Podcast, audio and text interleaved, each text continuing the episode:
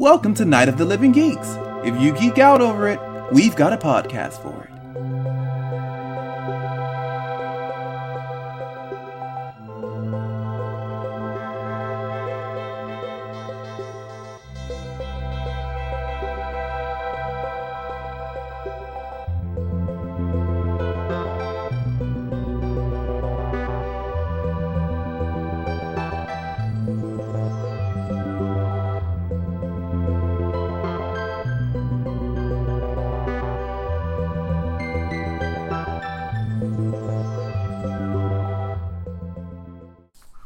Everybody, and welcome to the second episode of Soundtracks on the Sticks.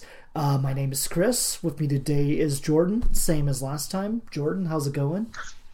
It is a beautiful Sunday in small Newark, Delaware. Any sort of snow weather-wise there, or has it actually been like nice and sunny outside for you guys? It is the definition of why we need to focus on climate change because it's 60 during the day. It's going to be 33 in a couple hours. It'll drop to 19 come the night.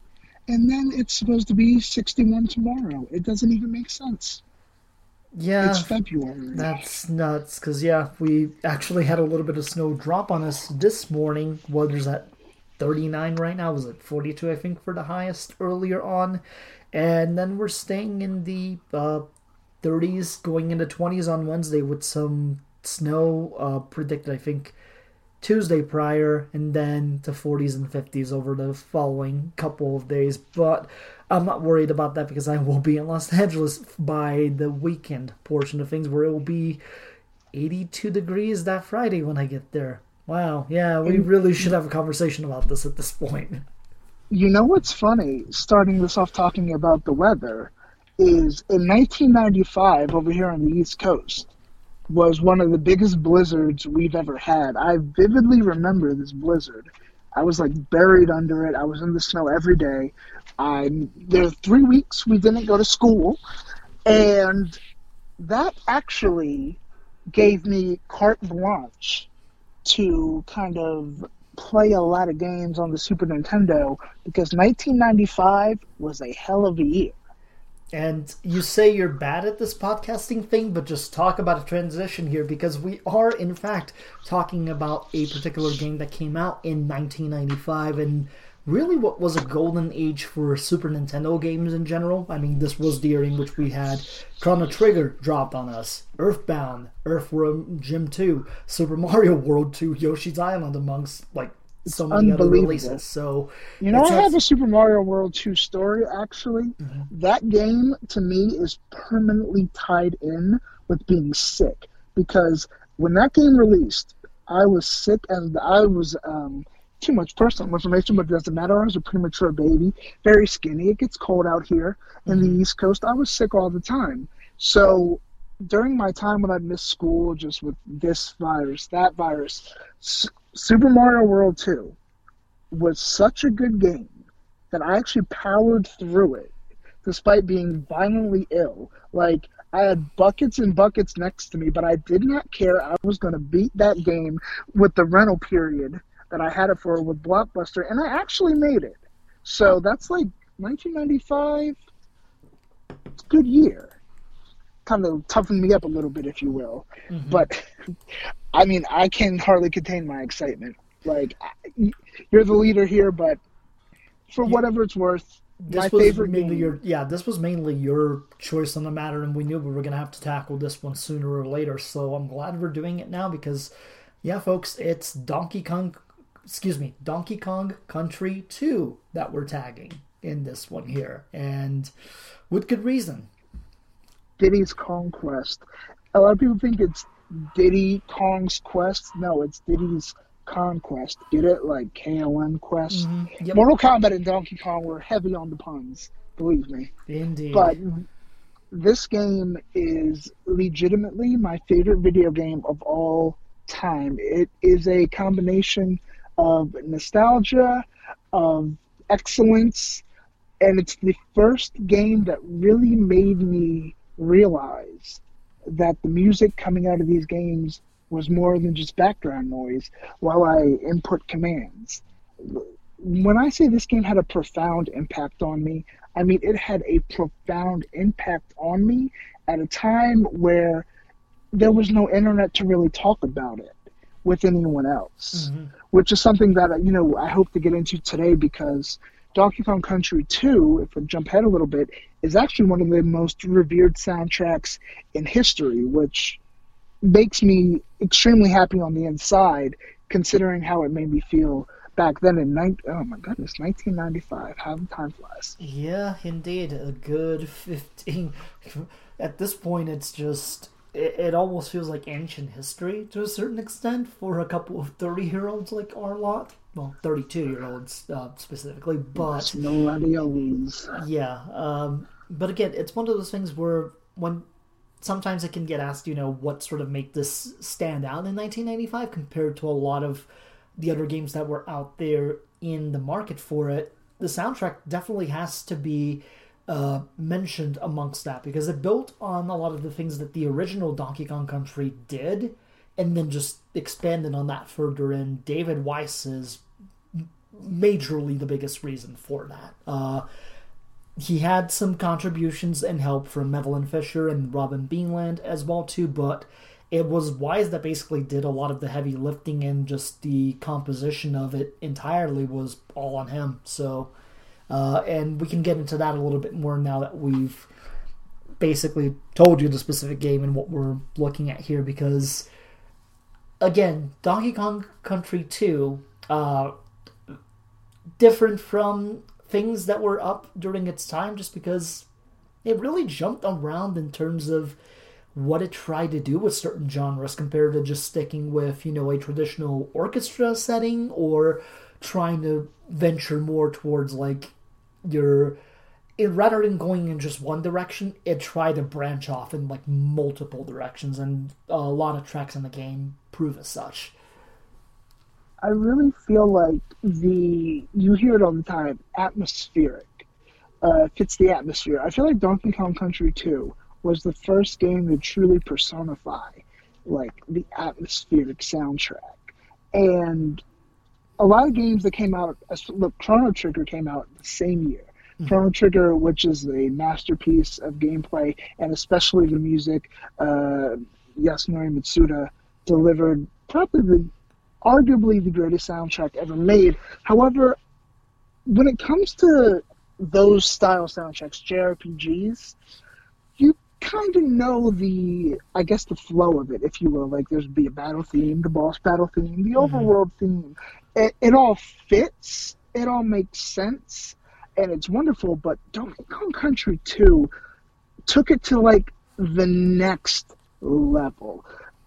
Don't. The best way I can explain it is where, if you looked at a JRPG battle, and you would go, okay, this song, yeah, this is probably the song that will play here in the game but with Donkey Kong Country 2 soundtrack, it was like if I was in this environment myself, this is the music that I would assume would play. It didn't just feel like music fitting a scene in the game, it felt like music that would fit the scene if you had stumbled on there. It's the best way I can put it. It's just unbelievable. When I th- you think pirate ship, I hear Lockjaw Saga. Uh, when I think about you know climbing up a pirate ship. It's Mainbrace Mayhem.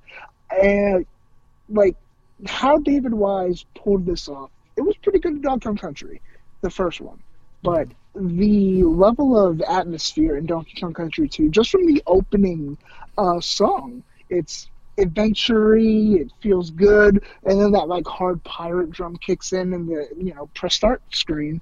It just sets the tone, and it is what a tone it sets pirates, seriously, monkeys are going to be climbing and going through pirate ships. Like that's the pitch for this game. But who would have thought, right? Like that this game would deliver the soundtrack yeah. with that premise. Mm-hmm given the sort of genres that it went all over the place, you had you know your big band sort of themes to it. You had a little bit of you know kind of your over top over the top technical uh, techno disco like Disco Train is a really big example of just sort of like how eclectic it feels compared to like a lot of what is on that soundtrack in and of itself. But again, that mixture uh, lended lended itself to just really letting you be within that environment and almost to an effect. Uh, even if the gameplay of Donkey Kong Country 2 isn't exactly your thing, I feel that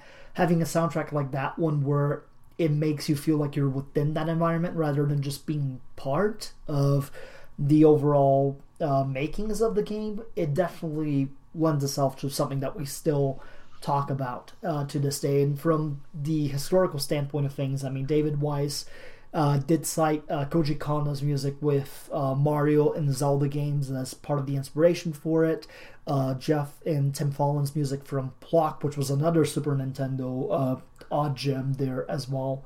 And your synthesizer based film soundtracks from the 1980s, which good lord, uh, that was a prevalent genre in its own right during that era. Uh, as just sort of the influences for creating music, not just for this uh, portion of, not for just this game, but for really the entirety of the Donkey Kong Country series, which three entries in total within the Super Nintendo, and then just the whole other universe that it expands onto. Uh, again, it's always interesting going back into in the late '90s. Uh, sort of things, and even for the early 90s, just with the way that these guys were being able to make this sort of music with, you know, uh, just a specific uh, chip, uh, in this case the Super Nintendo SPC 700, as well as, you know, you know, trying to work a sound similar to like synthesizers and the like too. So to be able to do this sort of stuff with the resources at the time, it's uh, I think it makes it stand out even more than if it was something that was done in today's age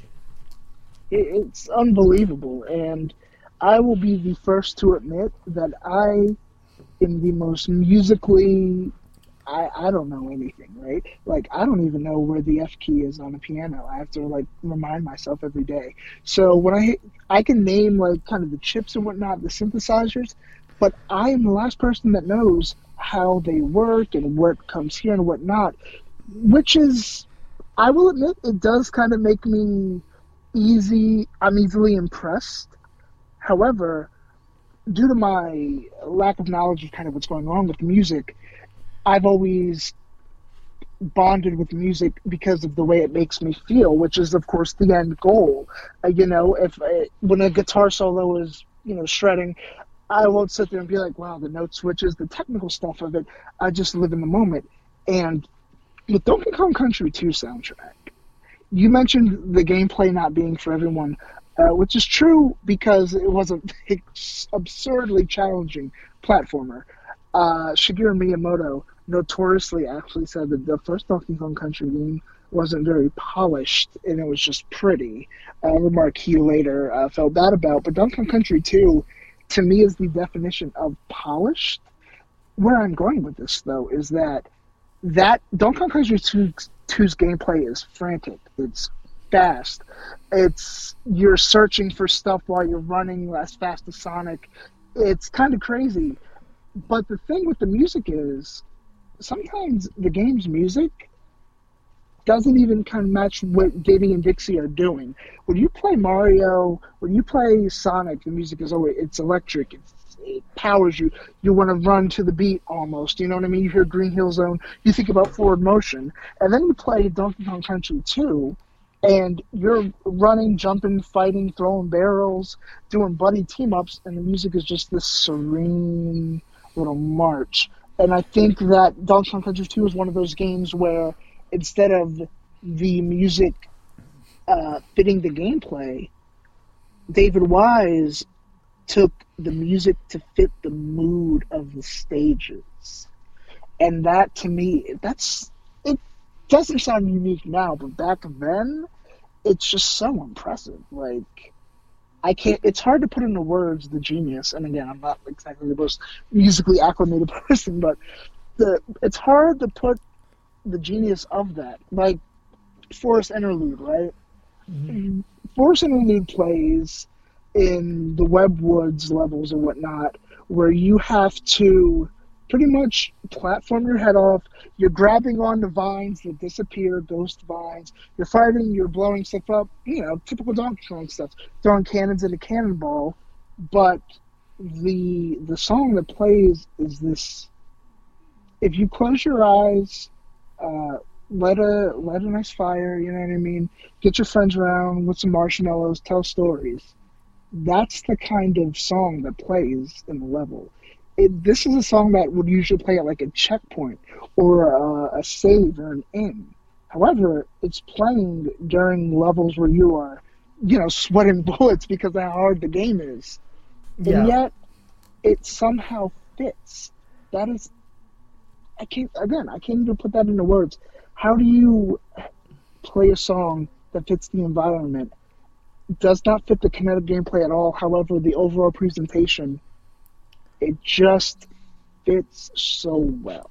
Yeah, uh, Hothead Bop immediately comes to mind, just given all the lava thumps, the heat balloons, and just as Diddy trying to get through all of that and then some. Uh, platformers were never my best genre, so it always took me a little while to just get used to everything and just to barely manage to get through levels at times. Uh, it's just one of those things where I need like the time and effort put into them to really kind of figure things out, but they can be fun uh, in that regard uh, as well. Um, alongside that, too, another word notey uh, one that just fits the environment so well and just with all the things that you're doing in a snowbound land also just deserves its proper props. Um, fantastic stuff all around. But I mean, we've been avoiding this one particular track, but there's a reason for it because it's still to this day iconic in every way, shape, or form. And much like Eyes on Me was to us with Final Fantasy VIII in the previous episode, uh, Sticker Brush Symphony is pretty much like the defining track of not only Donkey Kong Country 2, I would say, just out of the Donkey Kong Country series overall. Uh, and I mean, this is basically the Jordan Young gushing hour at this point, so by all means. well, that's an intro. So, man, Sticker Brush Symphony. If I feel like uh, a lot of times when it's two in the morning, three in the morning, and you're kind of just chilling by yourself, and you want to hear some positive things, you'll typically be like, "How did you know you were in love?" Reddit and read a thread about people telling how they felt, you know, their first loves or whatnot, just social positivity, stuff like that. Uh, for me, however, whenever I want to feel magic, I listen to Sticker Brush Symphony. Whenever I want to remember um, the good things about life, I listen to Sticker Brush Symphony. Whenever I want to be eight years old again, I listen to Sticker Brush Symphony. Whenever somebody asks me what the uh, greatest video game song ever composed is, I will say uh, Symphony. When people say, What's my favorite song of all time? I say Sticker Brush Symphony. When people say, When did video game music click for you? I say Sticker Brush Symphony. You can tell my life story through this track, which is very very very interesting and i feel like everybody has that song however i don't know how many people have that song from a video game so you know i i've been given the floor so let's take a journey when i was seven uh, Christmas 1994, I got a Super Nintendo with Donkey Kong Country. It was the coolest thing I had ever seen. Mm-hmm. Um, I absolutely loved it. And Diddy Kong I called him Diddy Kong because I like Diddy, like I just didn't know what it was, so I thought it was Diddy Kong. Um, resonated with me because I, despite my uh, ethnicity, did not grow to be a six foot five uh, basketball player like the rest of my family. So you know, me being a short kid and at 32 years old, five foot seven, not going to get any bigger. Uh, that kind of Diddy was resonated with me. You know, I was also, as I said earlier, uh, smaller, you know, skinnier, just because I'm premature and whatnot. It was hard to put weight on. Always sick. So while Big DK was rolling, doing that stuff, I preferred playing as Diddy. He was mm-hmm. faster, cooler to me. He had a hat, red shirt. I mean, this was the man, you know. And I just related to this little chimp because he reminded me of kind of myself. So when Donkey Kong Country 2 gets, you know, announced, and I see that Diddy is now the protagonist, and he's going to go save Donkey Kong, and he has this blonde monkey girlfriend with him. Right around the time, let me tell you too. 1995 is when I started like like girls. You know what I mean? Mm-hmm. Like I remember her name was Teresa Miller. I was in third grade. She was in fourth grade. She walked in, and I looked at her, and I was like, "Whoa!" And then boom. So like it was almost perfect. It's like, oh man, there's a girl in this. And um, for my my mother celebrated half birthdays, so December fifteenth, nineteen ninety five, I had asked her. I, asked, I wanted Donkey Kong Country 2 for Christmas, mm-hmm. um, but on December 15th, 1995. I come home, and I'll never forget, I see not a blockbuster case, but the case of the game itself. And I'm like, it's bought. And my mom went, yeah, happy birthday. So, with the speed of a thousand children, that game was slapped into my Super Nintendo, and I started it, and immediately I went, well, this is weird. Because Kong Country starts off musically with like you know the the level select screen. It's all you know the tunes and of course the iconic opening, dropping the blue box song "Cranky" and the song plays. What is this dark like pirate sounding music? I mm-hmm. was confused. I really was confused. You start the game and the first stage, the song that plays, it's almost as if it doesn't start, right? And you know what I'm talking about? The game starts and there it is, Donkey Kong Country 2, Diddy's Conquest, and then Clomp's Rump starts, but the first 30 seconds are just ambience, mm-hmm. ambient sounds, windows creaking, wood creaking, things like that. And as you start to ramp up, the song starts to ramp up, and it becomes fun almost. Just as you kind of get, you know, get used to the new mechanics. This is a part in the game where the music actually does match what you're doing Yeah. which is very interesting for David Wise. You progress from that, and the next stage is called Mainbrace Mayhem. Jib Jig is the song. You're climbing, it's pirate sails, and everything just sounds like you'd expect. But I am going off about just my love for this game. The TLDR, getting to what matters, when Sticker Bush Symphony first played, I put the controller down and listened to the song. I think now I set this up just like I took all that time to elaborate how much I was excited and how much I wanted to play this game as an eight year old. I can tell you this was it was maybe 10 p.m. past my bedtime, but my mom was you know letting me kind of do my thing, and I was at the mm-hmm. end of the third world, and I get to the stage Bramble Blast, and Sticker Burst Symphony starts. Now, what eight year old would not want to just play the game? No, I put the controller down and I went, whoa, as the song played.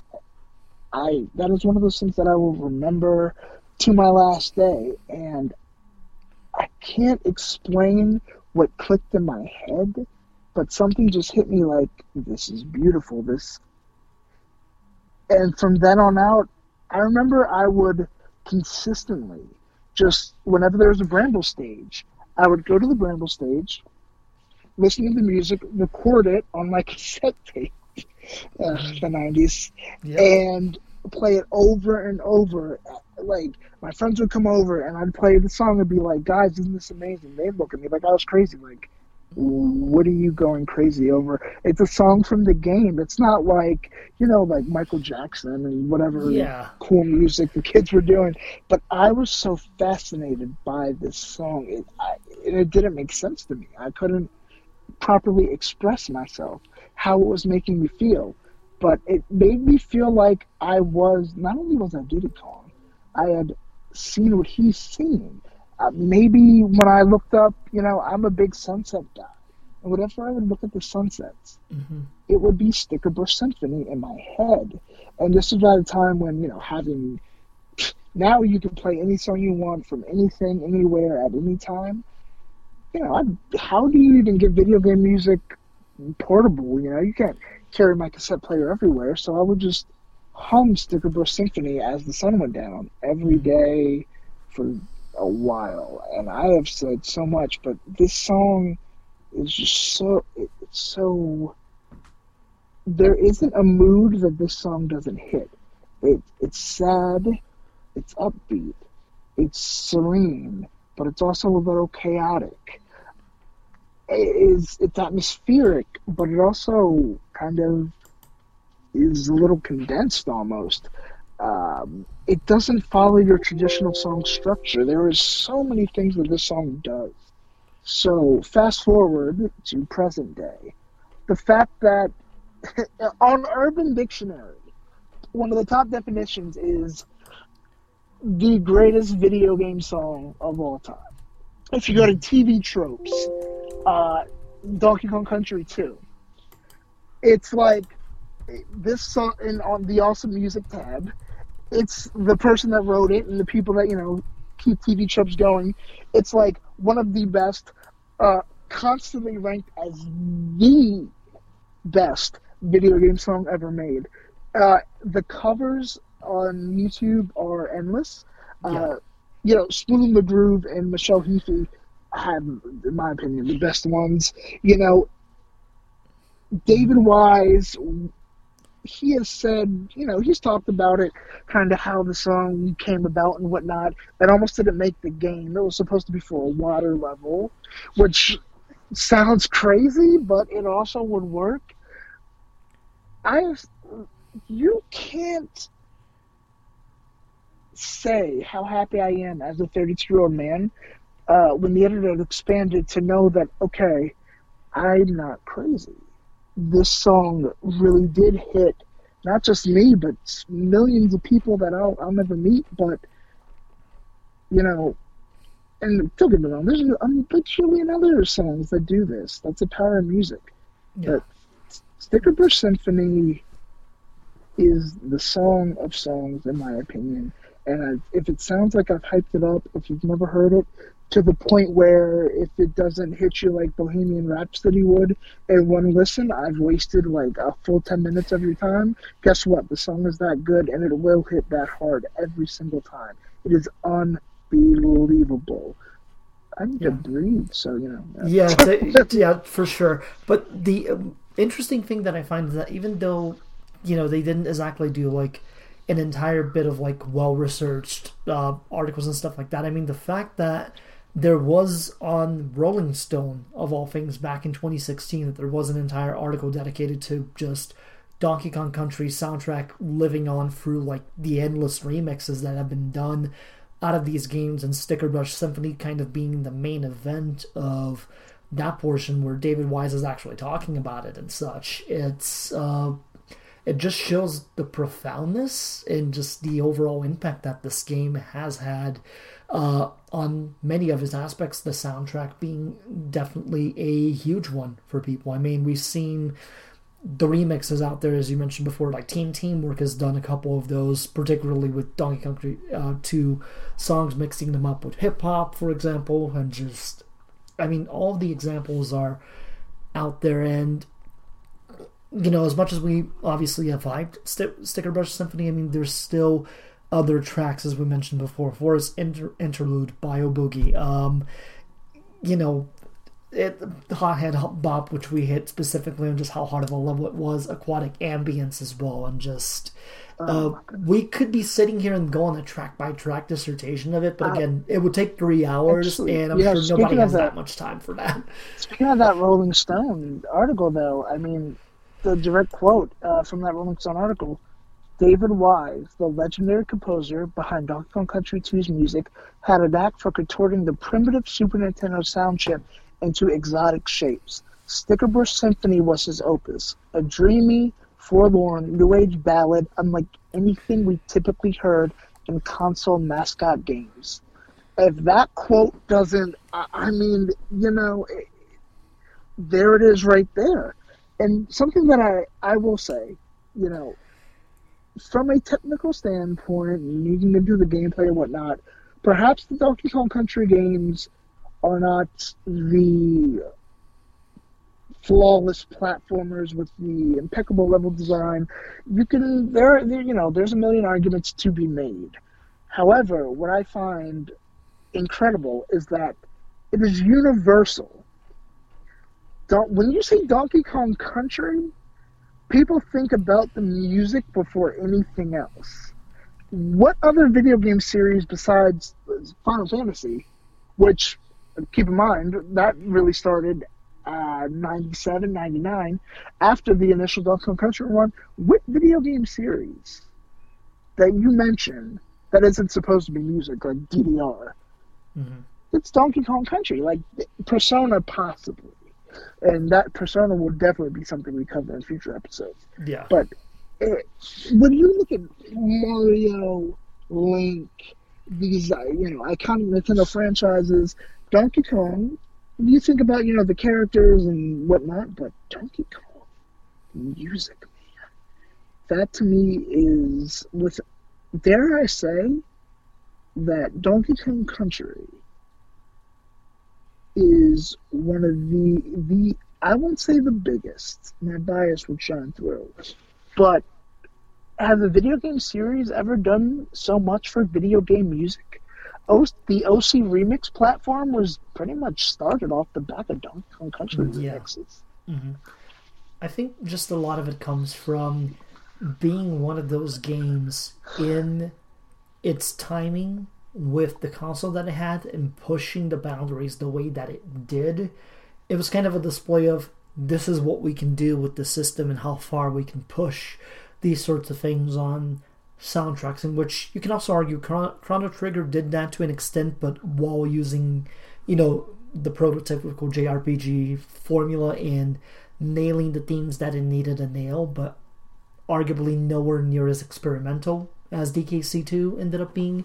And then from there, you obviously expand into the 32 bit world where Sony became basically the king of this shit, quite literally. Um, and from there, just kind of an evolution in terms of how soundtracks were treated and just uh, gaming music in general. You can go to just about every single game and find out maybe one or two things out of it that somebody else later down the line saw oh this is a cool idea and then kind of ran with that and expanded it as well because that's I think in a way society always works in that perspective no matter what Absolutely. hobby or aspect that you're looking into but i think with donkey kong country 2 the biggest aspect we can take away from it is that it's still a 2d platformer that the story was simplistically about you know two monkeys trying to rescue their friend from a douchebag co- crocodile and collecting bananas in the process Hey, and that douchebag crocodile, King K. Rool, has some of like crocodile. Caca- I can, you know, what's funny? Mhm. It's kind of funny, but I can never say it when I was a kid. So I would always just be like the crocodile song. uh-huh but let me t- like, I think current day when King K. Rool was announced for Smash Ultimate, and all the hype came in, people the first thing people were saying, I cannot wait to hear his boss themes in Smash. yeah Once again, don't you cannot talk about these Donkey Kong characters without the music. When Diddy got added to Super Smash Bros. Brawl, the first thing the world said was, "We better get a Sticker Symphony remake," and we, of course we did. It was awesome. Mhm. It's like, but that too, you know, like even fighting King K. Rool in that game, the final boss theme is if you I'm just paint the picture. You are on a flying crocodile ship. I know it sounds weird. There is a giant crocodile who thinks he is a pirate. He has a blunderbuss yep and he's shooting it at you repeatedly. And your boy Donkey Kong is tied up and hung above. The, that sounds ridiculous. It sounds like one of those things where the song would be uh, chaotic and then there'd be a little pirate jib in there and sound menacing, maybe even a little uh, electric guitar. And sure enough, that is what David Wise somehow delivers, and it's perfect. I the genius of this man knows no bounds. Even a ludicrous situation like that, he nails it. And it's it's weird in a way because I think with um, we're talking at this point probably crocodile cacophony I think is the way that you say that word, uh, and then Donkey of the Kong rescued as well too as part of it as Oh, well. for sure. but it's also one of those things too where like arguably enough and while we're not diving further into this you know it's a track that is good but that it's uh, almost like surpassed outright with donkey kong country 3's like final uh, boss theme as well too so again it's a, that demonstration of things that were built on the back of this soundtrack and then expanded on later down the road with Donkey Kong Country 3 and then Lord knows, you know, everything else that we've seen. And back to another point as well, I think the main reason why I think most people at this point who have played video games for a long time want their characters in Super Smash Bros. I would have to say at least 40% of that is because they want to see what they do with the music in terms of remixes and the like. Um, Lord knows with uh, Joker getting announced from Persona 5 that we got a couple of remixes out of 5 soundtrack as well as, you know, some arrangements from 3 and 4 off of the back of that as well. Terry Bogard got a couple of SNK track, a lot of SNK tracks got released for that, which that astounded me. And uh, Lord knows at some point or another I would love to dive into one of these King of Fighters games and just break that shit down accordingly. But um, King, of, King of Fighters 2002 is still the one. I don't care. I, I, mean, for for me, I'm more of a 98 person, but that's neither here nor there. Uh, but just again, Donkey Kong Country 2 just is something that has delivered in a way that games during that era hadn't tried out before and that I think made an impact on everything that came on to afterwards, even if it was just in a very small way, and even if it was arguably more so community driven than like developer driven, if that makes any sense. Because as you mentioned, yeah, over DLC remixes and just uh, everything else that has gone into it um, as well after that, and how it's basically lived on to current um, just pop culture, if you will. You know, when you say current pop culture, I still sometimes struggle to like understand that video game music can be considered pop culture, but it is. It's you know when you're uh, when you're a young kid and you always are like, one day wouldn't it be great if this happened, and it's this just ridiculous thought in your eight year old brain that like all logic dictates will never be, and like it actually went ahead and happened. Because turns out I wasn't the only kid that loved this stuff. You, in a completely different country, were the same. Mm-hmm. And through this device called the internet, before we know it, we all kind of grew up, and now uh, there is, you know, we said it in the first episode, and I'll say it again. It still blows my mind that um, you put, say, uh, Master Chief, Sora, uh, some Donkey Kong, some Pokemon, maybe Mario in that space, mm-hmm. on a concert in a 25,000 seat arena, and it'll sell out. That's crazy. But here we are. You know, it, the fact that uh, film scores have now, and this is something that's relatively recent. Uh, a lot of film uh, people that score films are like video games are actually more fun to score than film. How mm-hmm. crazy is that? Yeah. And again, the fact that video games alone these days are like earning enough attention and can command the sort of thing where you can get film-esque scores uh, out of it as well. And uh, Lord knows, because I think you and I have both had this on the list, but when we jump into say like a God God of War, for example, at some point or another, sure. boy, that's going to be something. Just uh, again, we we've got a lot of ideas at this point. We're hoping that you guys do stick with us throughout them uh, for sure. But uh, again, we've emphasized this point enough times, but uh, yeah, Donkey Kong Country 2 was just essential during its own time to just expand a lot of ideas going forward, trying something that was different from the norm, and I think overall we just benefited from it. It really shaped a generation in a great many ways because, uh, you know, you look at just the amount of copies of Donkey Kong Country 2 sold.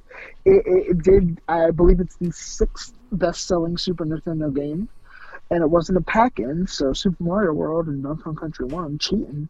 you know what I mean? Mm-hmm. Not yeah, uh, the sixth best-selling game, and eh, perfect example, right? Here live, here live. I just typed in into the old Google train, Sticker Bus Symphony popular, right? So I read a Mhm. post on June 15th, 2017. Funny, June 15th. That was my 30th birthday. And I go. quote this user, E Brazil. Hopefully we won't get copyright stricken.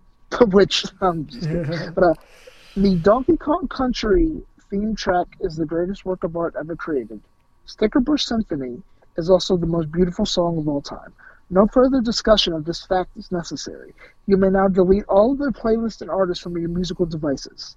Honorable mention, Disco Train, Flight of the Zinger, Aquatic Ambience. You may now turn off the Reddit. Obviously tongue in cheek.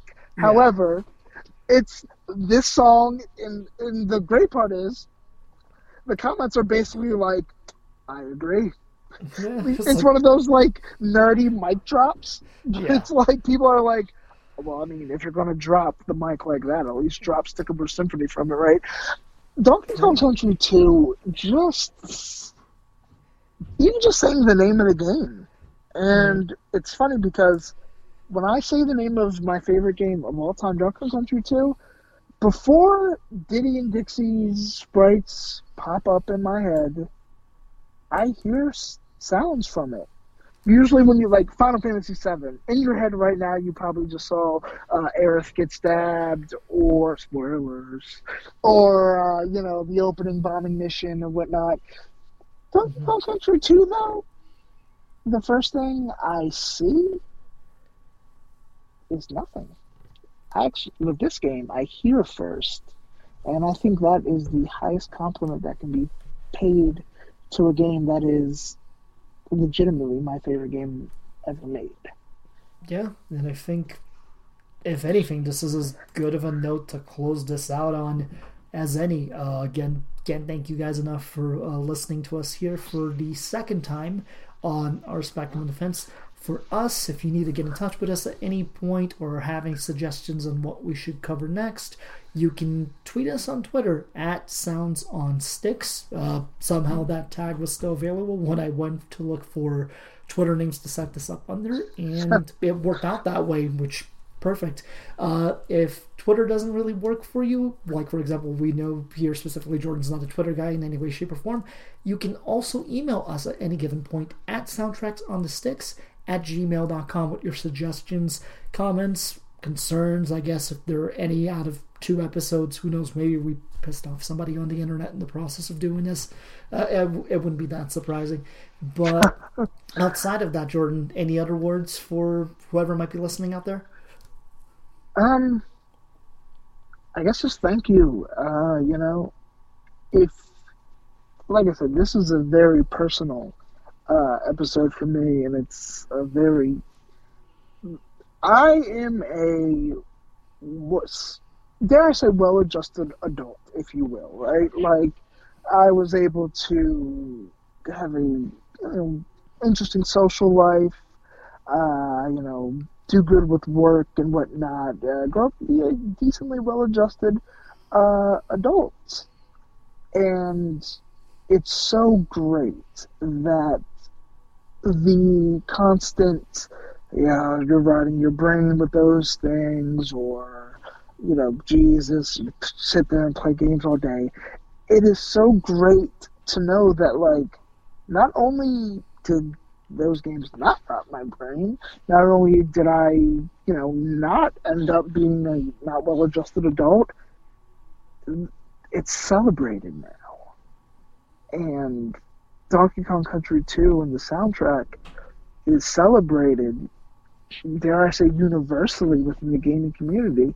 Uh, uh, Snake Pass, uh, you know, people were excited about Snake Pass because David Wise was composing it Mm-hmm. you know, like that's and it's off the strength of Donkey Kong Country. It's you know like when John Williams scores something, you know everybody knows John Williams Star Wars, and David Wise and Donkey Kong Country Two is like that name in gaming from I'm not going to sit here and pretend it's one of the most popular games ever made. It's it, it, it is popular, but it's certainly not. It's not Grand Theft Auto, right? It's not Final Fantasy Seven, but musically, it is. And nothing nothing warms my soul more than to know that of all the nonsense that an eight year old could come up with in 1995 that I was actually on point when I said Donkey Kong Country 2. And especially this song that plays on Bramble Blast before it was even officially titled, publicly at least, is incredible. If uh, if tomorrow is my last day, I will go into this earth smiling, knowing that Stickerbush Symphony is going to live and live and live and live and live. Wow, I love that game. Wow, I love that song. Yeah. I can't say anything else. That's good of a note to end on as any, guys. Uh, thanks again for sticking with us. We'll be back to you at some point pretty soon with episode three, and mo- most likely cover up something that's a little bit off the usual beat, but something that excites us nonetheless. So, thanks a lot. We'll see you next time. This has been a Night of the Living Geeks production. For more information and content, visit NOTLG.com.